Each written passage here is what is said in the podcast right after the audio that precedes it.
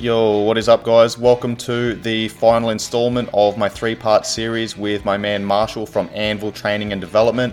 This is one of my Coach's Corner episodes where I sit down and uh, just talk shop with some of my friends, colleagues, and people in the fitness space. So, uh, the first episode was all about movement assessments, the second episode was all about creating good quality movement uh, through intentional training as well as some of the biggest issues that our clients face. And in this episode, we're going through the four stages of learning.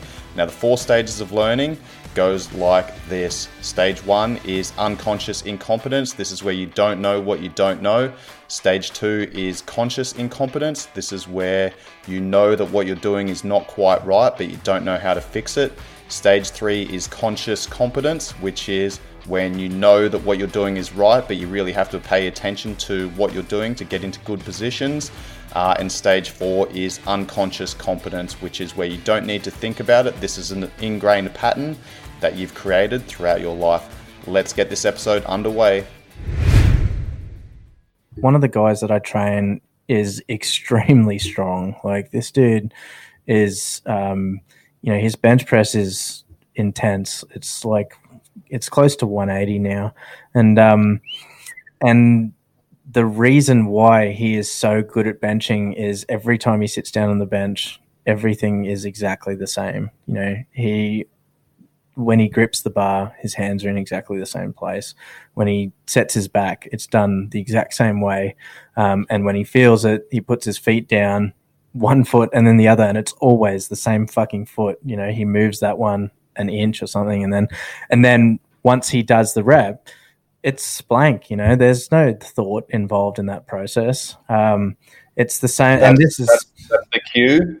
Yeah, the cue. This is the habit loop. This is the cue, the response, and then the reward. Like yeah. he's thinking about the cue is right. I'm going to bench. He sits down on the bench, and his brain goes boom and fires this fucking pattern that he's mm-hmm. ingrained over and over and over again. Okay. And then he probably gets into that flow state and, yeah. and, and his body like just kicks off that response and mm. that, um, that chain of events. And yeah. then he wraps the bar up, he sits up and he goes, boom, I feel good. That's the reward. But yeah. that response in between cue and um, reward, that's the fucking pattern, man. That's that habit. That's so important. Yeah. And that's not something you can just do.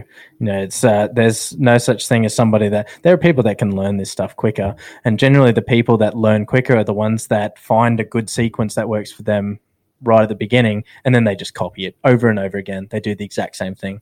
Um, I've had a lot of trouble with my bench press because it took me a long time to find the setup that worked for me. And now i'm you know months behind practicing it because i was practicing something else for a couple of weeks and then another thing for a couple of weeks. Um, but you can see the results as soon as uh, you know as soon as somebody starts practicing something um, regularly. I've got guys uh, most of the guys that i train when we warm up for squats, we do a you know kettlebell squat hold, like a little goblet squat hold. Um, and at the start, these guys are all like seized up, um, just getting down to parallel holding this goblet is a nightmare for them. And it's like 30 seconds, man. It's not a long time. Um, and, you know, you can see their ankles just don't want to bend properly. Their feet are flat and rigid. Um, and then now when they're doing this warm up, you know, they don't need to be told. They just come in, they'll do whatever they need to do. And then when they sit down into that squat hold, you know things might be a little bit tight. You know they've been walking around all day or napping or whatever it is. And but they they're able to work through it because they can feel everything. You know they sit down they go okay i'm at depth whatever. Um, you know hips are feeling a bit tight but if i you know rock back a little bit i get a bit more tension in the hips. It's going to push me down a little bit deeper. Everything's starting to feel good. And then by the time you know, now it's been about six months with these guys, and you know, they say to me almost every week now, they're like, "I cannot believe how much easier and how much more comfortable this position feels." I'm like, "Yeah, well, that's what happens when we do the same thing every single time. You know, we make sure that the technique is as perfect as we can possibly get it, and then we rinse and repeat over and over and over again." Yeah, that's great, mate. Um, and that's that's a that's a really um, important note is, you know, how you do everything is how you do, how you do. Sorry, how you do anything is how you do everything. Yeah, yeah. And that warm up is so critical Yeah. Um, but most people just don't really pay attention to how they move. But that comes back to that educational um, Yeah. component that you were talking about earlier, man. Is like you're you're educating your guys. You're saying, hey, you know, the first month or something they come in, you're like, right, I want you to do this, and this is why. Yeah. And you're doing that every day. If it's important, do it every fucking day. Hmm. You know, and then um, you know, you you layer upon that and you do something else. So you might do some work for, you know, mobility of the lower body, and then Yeah. you might go into mobility of the upper body. Yeah. And then, you know, after a couple of months, you've given your clients, your um, training partners, colleagues, whatever, members of the gym, like all of these different tools. So then when they walk into the gym, they go through, you know, their generic warm up or whatever, and then they make those drills specific to them, what they need. And, you know, you get everyone doing the same thing for the first month, two months, three months, but then, Yeah. you know, from three months to six months or four months to six months, then they come in and they're all doing different things, but it's all applicable to them at that time. Yeah, I had a pretty rewarding moment today, actually.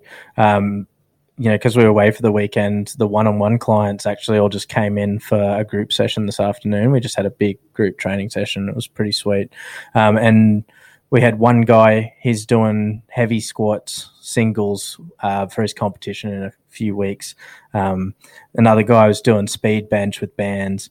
Um, I was doing fucking like wide stance high box squats with an SSB, like the most retarded shit you could possibly do. And um, and I didn't have to give any direction to anyone. You know, the guy doing the bench press uh, did his warm up. You know, you could tell that he was he was getting his back in perfectly. And and when he didn't feel quite right he's like ah, a bit more time on the bands you know a bit more shoulder mobility work. Um, the guy doing the squats um, he you know just kicked off did the squat hold and all this stuff. And then he's working through his reps. And you know i've always said to them you know if you if you do a set with the bar and it doesn't feel right don't jump up the weight. Just do another quick set with the bar and try and work through why it didn't feel right.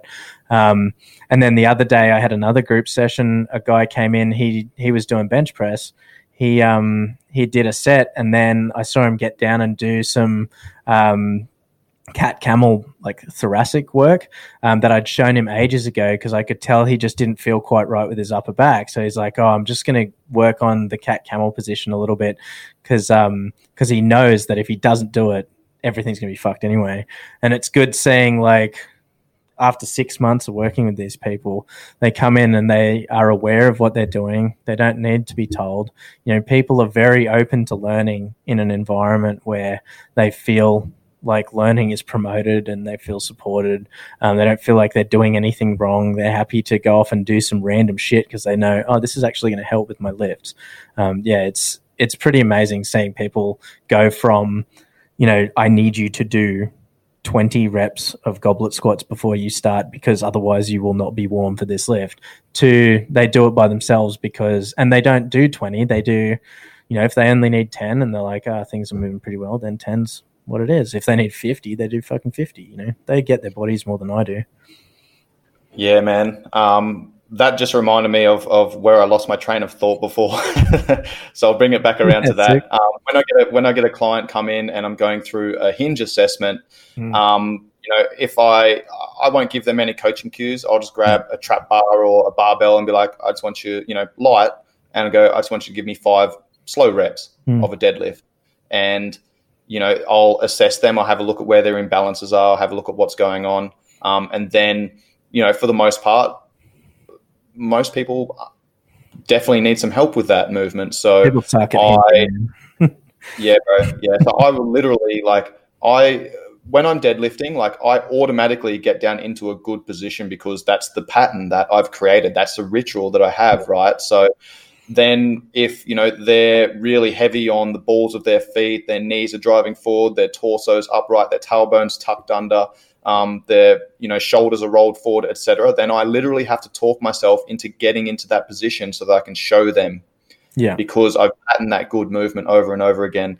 Um, and I think that's a really good, um, another good point here is, you know, and it ties in with what you've just said for the last 10 minutes, 15 minutes or so, is that people don't know what they don't know. yeah And when, you know, I know you're an educational coach, I'm an educational coach. Yeah. And the way that we approach things is, again, we want to give people the knowledge to be able to apply the correct tools at the Mhm. appropriate time.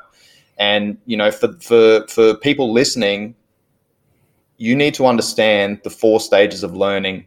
So mm. the first stage is um, unconscious incompetence. This yeah. means that you don't know what you don't know.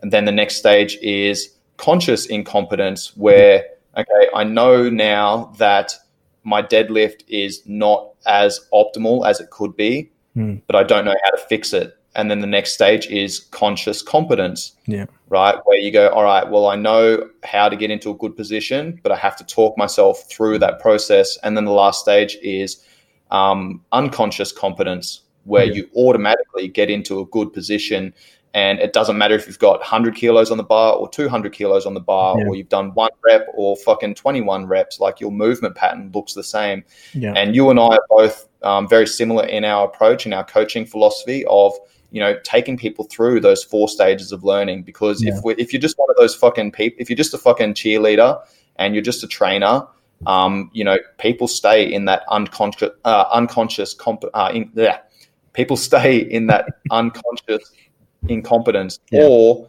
conscious incompetence, but they don't know how to fix anything. So I think um, giving people the knowledge and the education to be able to come into the gym and take fucking ownership of their own training session and yeah. do what's necessary for them at the time, I think that's super powerful, man. Yeah, I mean, um, I think that's where a lot of people lose their motivation too. You know, if you got a PT that is going to take someone from unconscious incompetence to conscious incompetence, um, but not tell them how to get out of there uh, because they're worried they'll lose a client and then therefore lose money, then um, you got a PT that's not doing their job properly. Um, you got somebody that's not going to stay with you because they're you know the natural human progression of something is i don't know i'm shit at squats to now i'm very much aware of how shit i am at squatting.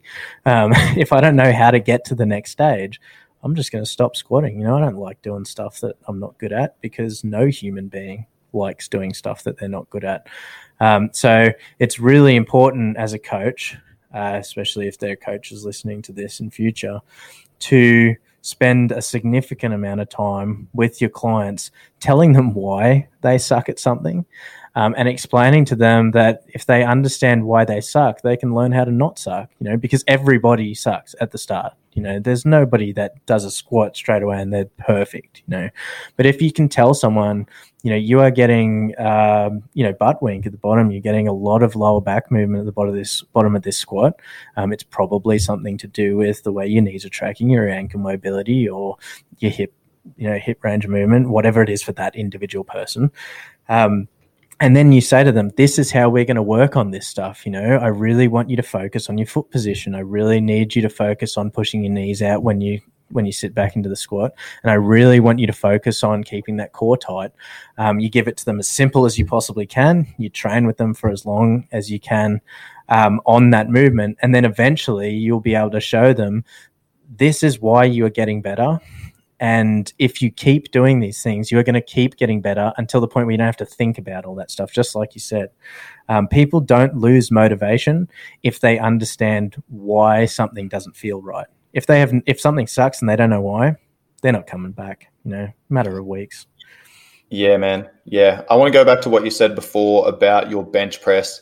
Yeah. Um, because that kind of ties in with everything that we're talking about. You know, you try something for a couple of weeks and you're, you know, you, you bash away at it for a little bit and you're going, ah, fuck, this is just still doesn't quite feel right. But, yeah. you know, you stuck with it for a couple of weeks and then you went, all right, I need to make some slight adjustments. And then you make some slight adjustments and, you know, you keep going through that process. And I think that's, you know, that's very important to understand is everything is about constant refinement. Yeah, yeah. You're constantly, you know, trying to, you know you're going through these movements but then you're being intentional with it you're paying attention to mm. how you're moving moving how it feels um, what your strength levels are like your stability at certain joint angles certain joint positions etc yeah. but then you're making these minor tweaks man can you talk to me about that process for you um, my training well, one of my biggest training philosophies, one of the things I really focus on here is um, is training your weaknesses. Um, and to train a weakness, you need to be aware of it. Um, so one of the things that I do not do in here is tell people how great they're doing at everything all the fucking time. Um, obviously, I will motivate them Um, and I like to encourage them and, and show them the progress that they're making because it's important to understand how far you come and why. Um, but it is also extremely important to understand what you suck at and where it's falling apart um, because then you have no idea what you if you don't you don't know what to work on. So for me it's always a case of um, you know why has something fallen apart um, or why isn't it moving right or you know why did i miss that lift? Um, usually it's a mental thing uh, especially with really fucking heavy weights.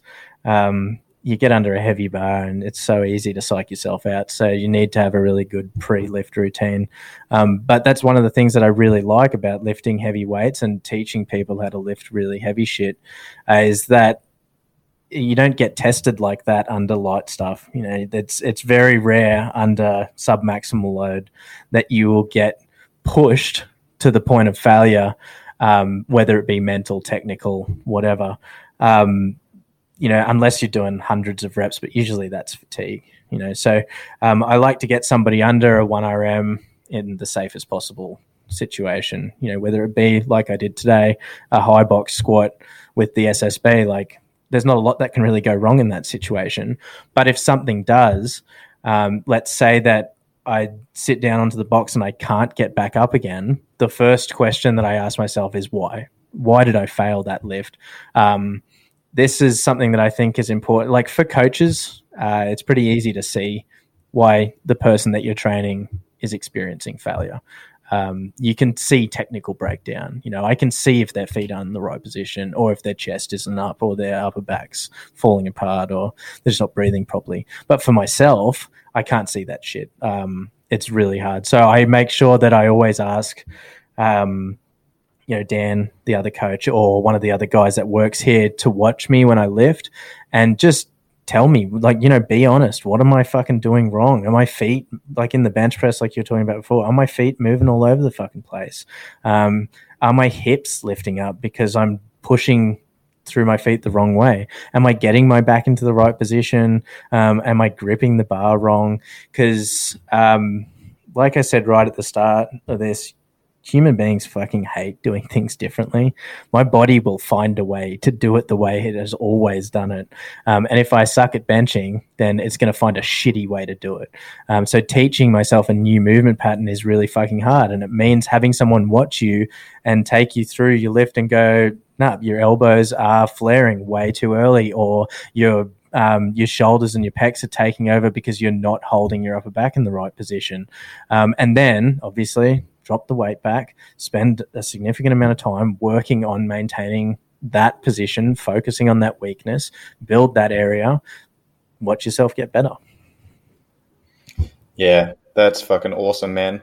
Um, I want to start winding up the episode, mate. Um, yeah, is there anything else that you can, uh, any other points that you can make for uh, anyone listening to this episode?